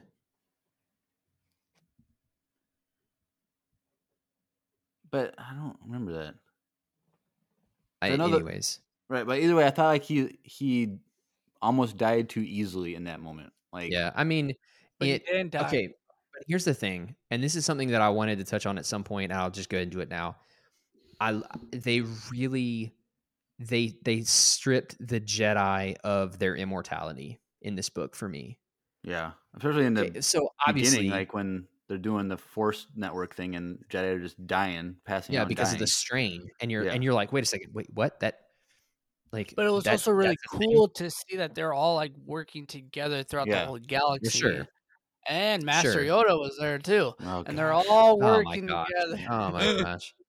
Anyway, yeah, so I, I do agree. Yeah, a lot of Jedi died, and they they, weren't, they, they stripped yeah. them of this mystic, you know, this almost mystical quality that they had, even in the Clone Wars. Like, sure, Jedi died, but it was like, I don't know. It seemed more. Im- well, An- well, Anakin had. Little Annie was like, you can't kill a Jedi. Right. Like, so at that point, the Jedi are seen as eternal. Like they, they can't yeah. die, but here but, they are very fragile.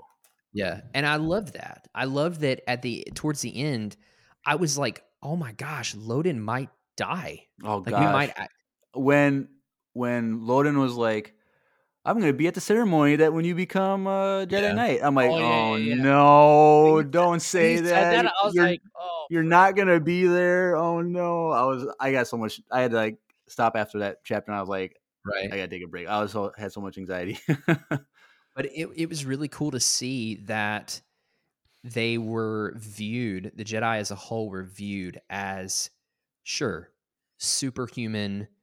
They had incredible abilities that set them apart, that gave them an edge, that made them seem invincible. But they couldn't shoot lasers out of their eyes, though. So we learned that. No, unfortunately not. Uh, but like, they're still at the end of the day, they can still die. And yeah. and I think that was something that we, I don't know, I didn't get a very good sense for in the Clone Wars and in the the the the main Skywalker saga. But I loved it. And while Porter, sure, it, it was, it could have been a very It could have been like a throwaway death. There was even even in that moment, it talks about how he was preparing himself to die yeah. and to become part of the cosmic force. Um, you know, and how like even Loden, when he instructed, and you can interpret this two ways, but when he was like, Bell, you got to go after the girl. It's been an honor to be your master. Sure, it could have been could over. have been for huh? I thought it was game over. Well, like I died. That's the way I, I thought you can interpret it as Loden not, you know, being certain that he's going to come back. But then you can also interpret it as Loden saying, Bell, it's time to Pete or get off the pot, for lack of a better expression. Like, you're going to do this and you're going to learn or you're going to die. And yeah. that's just the reality of the situation. And, and so I also like it was an honor being your master. Like, if you do succeed, like you said, like, yeah, right. I'm no longer your master. Like, yeah. don't call me master. Like, you're a Jedi Knight now. You're no longer a Padawan. So like he, yeah. for me, I was like, he had faith that he was going to yeah. be able to accomplish what he was going to accomplish. And he did. And I was like, I knew he was going to do it after, cause they're not going to kill a Padawan. Just like right. falling out of the sky to his death. Like, I knew that he was going to yeah. do it because they were setting it the whole thing up about how he couldn't yeah. land. Like, so like, I knew they were going to do that, but it was still intense. Yeah, as far as the politicians are concerned, they're they're they're fine. Like none none of them really stood out to me, but none of them were bad. Um, I I thought it was a nice little touch that um, the the Chargan aide oh, to that senator. Gonna, I was just going to bring that up. yeah, was was feeding information to the Nihil. But I, I really like Chancellor So, and I liked her because, I mean, really because all the only chancellors we've seen have not done a very good job. That's true. But it also, or one did a really good job, but it depends on how you interpret it. And then I'm going to try to say this as gen- as gently as I possibly can, but after the way things have been for the last four years in the United States, uh, reading about a leader that wants to genuinely unify and like build people up was actually very re- refreshing. Um, and I'll just leave it at that. But there was one point at the at the end where she's talking about, I think it might have been in her speech, but she was like, we can acknowledge and, and appreciate, you know, everyone's differences and their, their diversities and everything. And like, she's, she's giving this whole speech and I'm like, that would be really nice. Sounds nice. So, but what I was going to say about that, that aid that you re- referred to, um, yeah. like when the book gave the description, I was like, yeah. wait, is that the same species that was Palpatine's aide? And so I looked it awesome up, and like it was, and because it was funny because the guy was like, or the, I can't remember if it was was it was Kavan? Is that was who it was, or who was the Kassav? No, who was the, the aide? Was the, an aide to who again? Who Senator Noir. No, okay, him. Um, like Noir, Noir, Noir. I can't remember Noir. if it was he said it or if it was the narrator of the story said it, but said everyone needs one of them. I, And I'm like, I feel like this this aide is an ancestor of yeah. what's his face with Palpatine. Like, I don't know. It is the same kind of like the same mentality of aiding evil and scheming and stuff like that. So I was like, there has to yeah. be, or it's just their species and they're just, that's just what they do. I don't know. Yeah. Also, while we're on the topic of characters, just what we thought of characters. Did anyone catch the name drop at the end when they were talking about the Starlight Beacon designed yeah. by renowned Jedi architect Paolo oh yeah Hild- Hildala Hildala yeah that, that's what that's, so that's I thought the same thing Pablo so Hidalgo so yeah I. yep So, anyways, I thought that was you, funny. Do you think that was that intentional up. or do you think that was a coincidental? I think that was very intentional. Okay. I mean, because he is kind of the architect of one of the architects of the, the Star Wars canon. Yeah. So, regardless of what you think about him. Also, I have a question for you, Andrew, specifically. Yeah. How'd you feel about those two guard cats? Giant cats. I thought, I, I thought it was cool. um, I thought, I, yeah, I thought it was cool. Oh, it it just added an extra little bit of flair. Uh, go ahead. To to her okay. character, I thought I thought, cool. I thought they were kind of cool. They're just like yeah. these giant cats, but whatever. One was like yeah. red and yellow or something. Like red, one was red, one was yellow. Yeah, or it like reminded that. me of uh, the he- He-Man's tiger.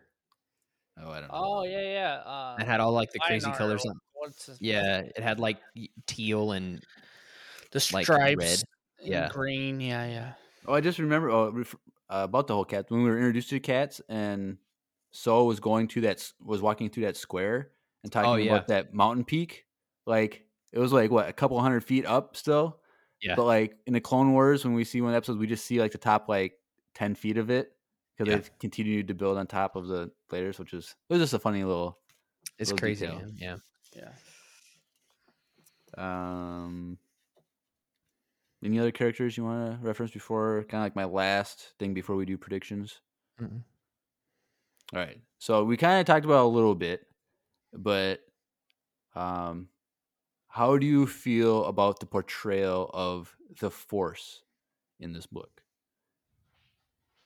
Because we, kind of, we talked about how, you know, there's this used in so many ways, but how do you think it like differed from, you know, the prequel era or however you want to talk about? But I just thought that the, the whole Force aspect was very interesting because it was so much. they did more with the Force than they did with the Force in the prequel era. And because it's like, it was almost like in the prequel era, they used the Force as a tool rather than like how in the High Republic, they kind of, they were kind of like, they were, they were the tools of the Force in a sense. Yeah. And so it kind of was like a reversal of rule of roles. And I just really liked all the different ways that they used the Force.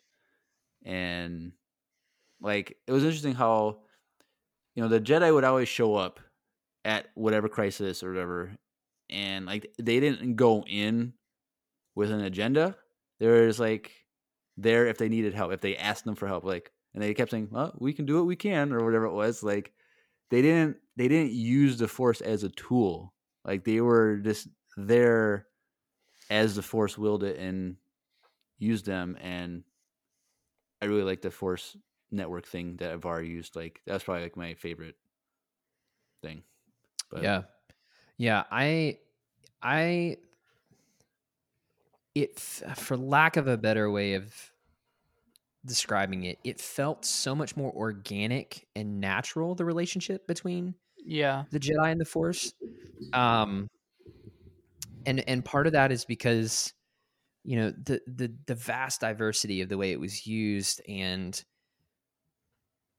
the, the way people viewed it was em- emphasized, but I, th- it was really cool to see th- the Jedi really living in harmony with it. Cause I mean, there are times where they're like, okay, I got to use the Force to slow down this fragment of, you know, the ship as it exits hyperspace. But then at the same time, it's like, there was a lot of wording that was like, no, I'm partnering. Like I'm asking the Force to help. I'm going to use it this way, but it's, it's more so me partnering with it to accomplish a goal for the greater good. Same thing with, um, you know, the weather thing with the Navidroids when they were overheating.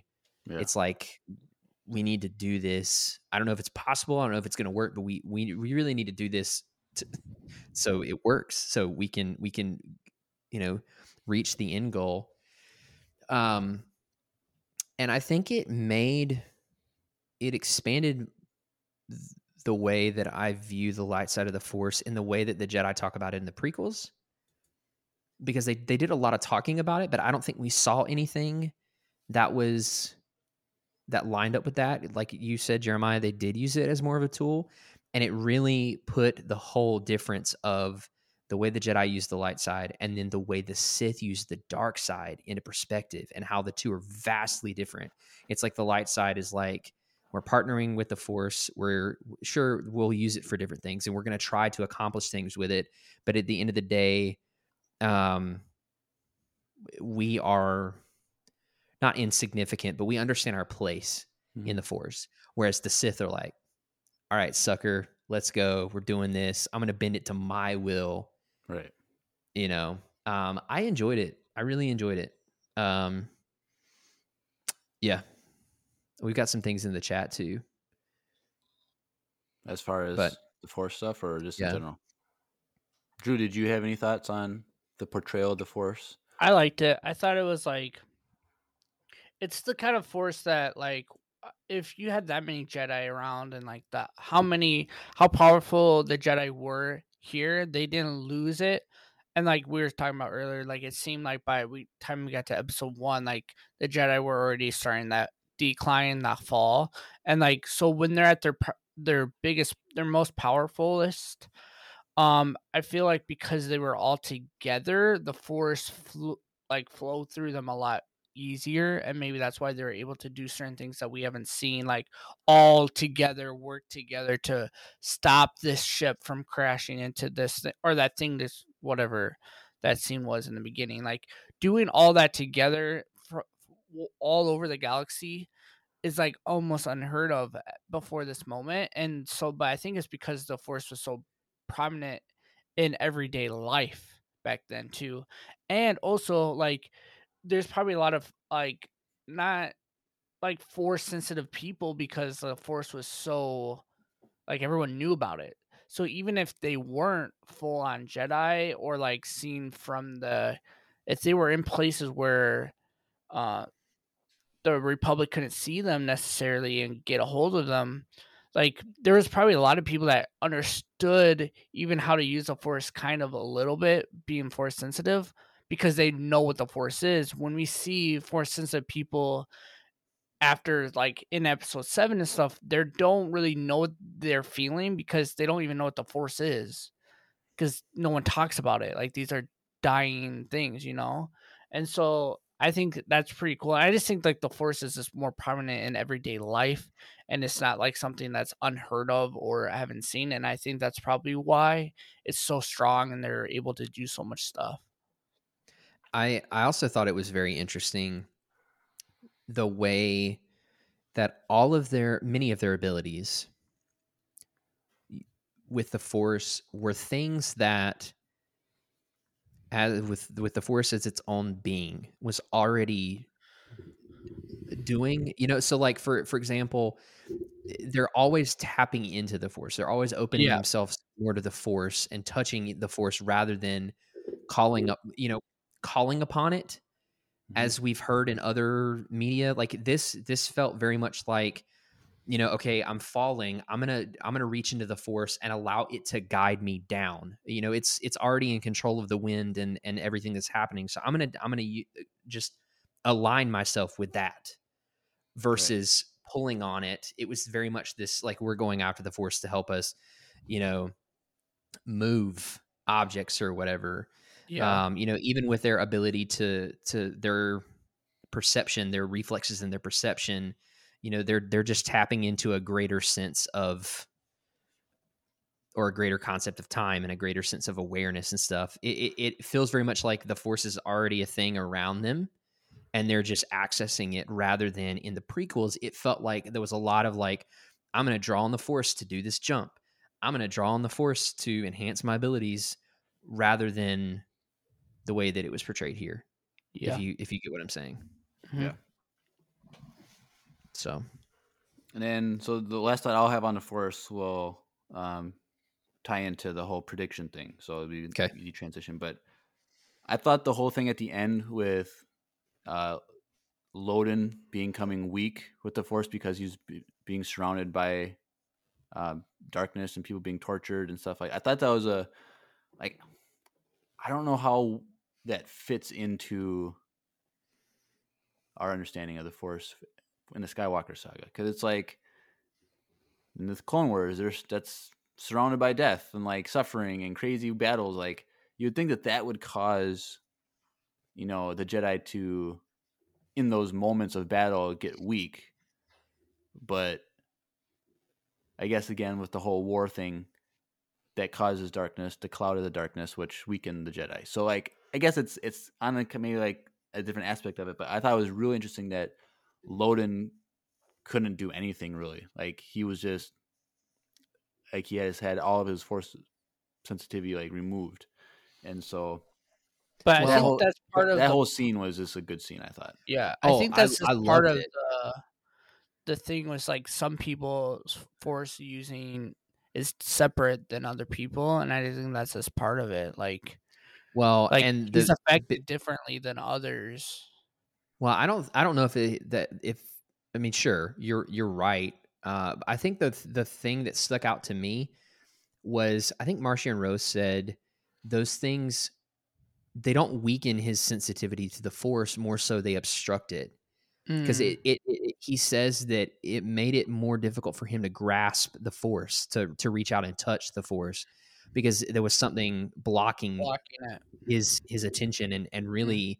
You know, taking up a lot of, because because Force sensitive people naturally can sense emotion better and sense fear and feelings and all these things, and so it's it's like trying to, you know, if you're playing classical music, but then you play, like, uh, simultaneously, like, a rock tune much yeah. louder. You you can there's still moments where you can hear it, you know, it's still there, but it's so much more difficult yeah, to grab that, that thing. Yeah, to, I guess to differentiate. Just, I just remembered a thing from the Clone Wars when Obi-Wan, like, that whole slave arc where Obi-Wan yeah. gets enslaved and he's down in the dungeons, like, doing slave labor. Like, I guess that's similar, where he lost his ability to use the Force in a sense, like, or his it was blocked because of all the suffering that he was yeah. experiencing and what was going around him. So I was, that just came to my mind. But yeah. So that brings us to predictions. What is that purple glowy thing? So I initially thought it was a lightsaber hilt, but I don't think it is. No, because it. Part of me wants to think that it's somehow related to like, like the, the Night Sisters magical use of the Force type of thing.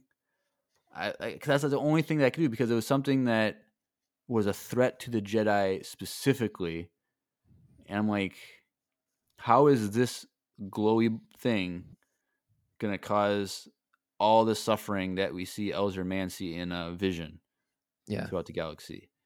So I was like, I don't know. What do you guys, what do you think? I guess, what is Marchion Ro's goals? What is this purple thing? And what do you think is going to happen in the next book? Because the next book is called The, the Rising the, Storm. Rising Storm, yeah. Um, I, so... It's interesting because it's described as three hands, hand links long. Yeah. And it's metal and stone and uh, inscribed or designed that, you know, put laid into the design of, of the cylinder around it is like people, like the faces of people that are screaming in chains and, and flames. So like, it's very, obviously it's evil. It's an evil object, whatever. Um, And when he took it out, it's it was he said it was was it warm? I know it started glowing, but I can't remember if it was. Can't remember. Yeah, um, but it started glowing purple, and that's an interesting. You know, that that in and of itself is is very interesting, because like all the Night Sister stuff is like green, you know. Um, but I don't I don't know. I'm very curious to see what this is. I'm wondering if it's I like a Sith artifact. No, no thoughts at all. About yeah, it. I don't know. Um, But it's evident that Marchion's goal is the destruction of the Jedi. Sure, it's the Republic, but I, he has a grudge and he has a backstory. You know, because like towards the end of the book, it, there's a line where it's like, yeah, his family had trusted the Jedi once, once, and they basically they learned that was a mistake. You know, and so he's been hurt by the Jedi, and I think this whole thing is going to be the destruction of the Jedi Order. He wants me, to destroy the let Jedi. Let me just read the one sentence out of that. Um, after it, he pulls it out and it gives a description. Um, it says, this thing was almost as fully to blame for what happened to his ancestors as the Jedi. But that was an old story, and this was a new time. He could accomplish what they had not. So do you think that reference earlier in the book where the Jedi were reduced to just a few, that this object did that? Maybe. Just, just like Marchion's oh. ancestors? Maybe. So, like, I wonder if it's, well, it's it's a Sith thing or something. Like, if his ancestors yeah. are the Sith or... like. And remember, that, it does say that Marchion's not his actual name. Yeah. I don't remember that part, but... It's towards the end. Well, maybe I vaguely remember that, but... Where he was... When he takes off his mask... And he was like, it was like, this is the first time the, the Nihil saw his yeah. face. And there was a lot of things they didn't need, they didn't know about him. Like he, Marchion Ro wasn't even his real name, but that didn't matter. And so it's, there's a lot of mystery surrounding this character. And then of course, you know, this, this vision that Elzar Mann has where the Jedi are fleeing and they're just terrified, but everything's shrouded in the same purple light. I don't, yeah. I don't know. But I'm very excited for the second book. I, I want to say it has to be related to Dark Force users, the Sith or something, because we know that the Sith are in existence in the universe right now somehow, but they're just in hiding. Yep. And so I don't know if Plagueis is around at this point. We don't know if what, but like... I don't know. There's a part of me that like that kind of hopes it's not the Sith, because I'm like, oh, here we go. What if he is Plagueis? Sith. Do we have like a description of what Marchion Ro looked like? Well, he's just yeah. a person. human. Yeah, he's like a blue-skinned person. Oh, is he? He's blue-skinned. Yeah, they have an oh. official oh, uh, yeah. concept art for him out, and he's oh. like kind of buff. He's got long, long fingernails, so he but he's not, a, like... he's not a he's not he's not a mun. Okay. Yeah. Never mind. There, yeah, but like, there's a part of me that's like, you know, it would be really cool if he had something.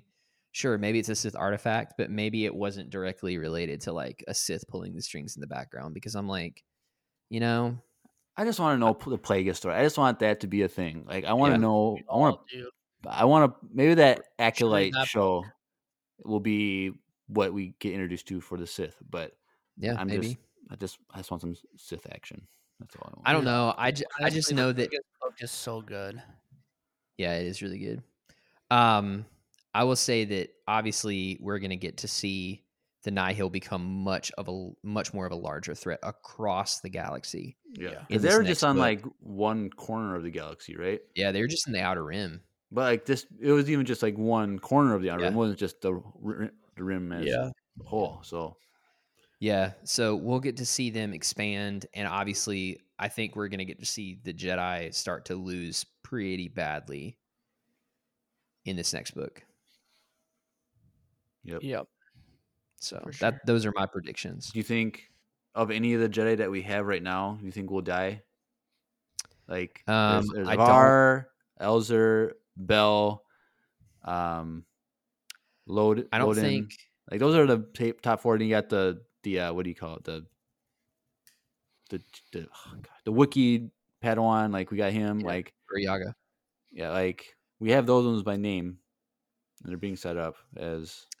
I think if anybody point. does, it's going to be Loden first, at least, which sucks because I really, I really like his character a lot. I really want to see Bell and Loden together yeah. so he can be. I, I want to see that. Like, yeah, yeah, yeah. I think it's going to be him. Um, though I think Marchion's going to keep him around because he apparently, you know, he's like you and I have. You know, great things to accomplish together. He obviously he's got a, a reason for him to be there. Um, I, I don't know. This book made me realize that like any Jedi could die depending on the story at any time. True. So like I we know that Yoda doesn't die, and like Yarael Poof, Yarael, Yarael, Yar, Yarael, whatever. He he's still alive in the prequels. He's a council member in the prequels, and there's another oh, council member. Which one is he? It's like uh the one with the long neck. He looks like a Q-tip. Oh, yeah, yeah, yeah. Oh, the guy That's, that I thought was a Kaminoan, but I realized like yes. a couple months ago yes. was not a Kaminoan. yeah. That's Yarael, Yarael, okay. Yarael Poof. And then there's another one, uh, Rancis. Oh, shoot, what was his name? Something Rancis. Anyways, he's he's on the council in The Phantom Menace. So we know like the two of them, Yoda, don't die, you know. Gotcha. But uh, as far as the rest of the people go, I'm sure I'm sure there's going to be some deaths in this next book. I hope well, it's not Bell. I love Bell. Yeah, his character. Bell. Um, but we will see. Now, my one question for you guys. Do you guys think that any of these characters are going to be the the main characters for the movie? The rumor okay. movie. So here's yeah. here's what we know. We know the next movie is coming out in twenty twenty-three, and we know the next movie is Rogue Squadron. Yep. We also know that Taika Waititi has a movie. That's the movie I'm implying. Right, which at that point, we're talking twenty twenty-five or twenty-six. Well, I would say twenty. I'm assuming twenty-four. If they're doing twenty-three and then twenty-four, I was I was assuming. Oh, well, even still, we're talking all three years.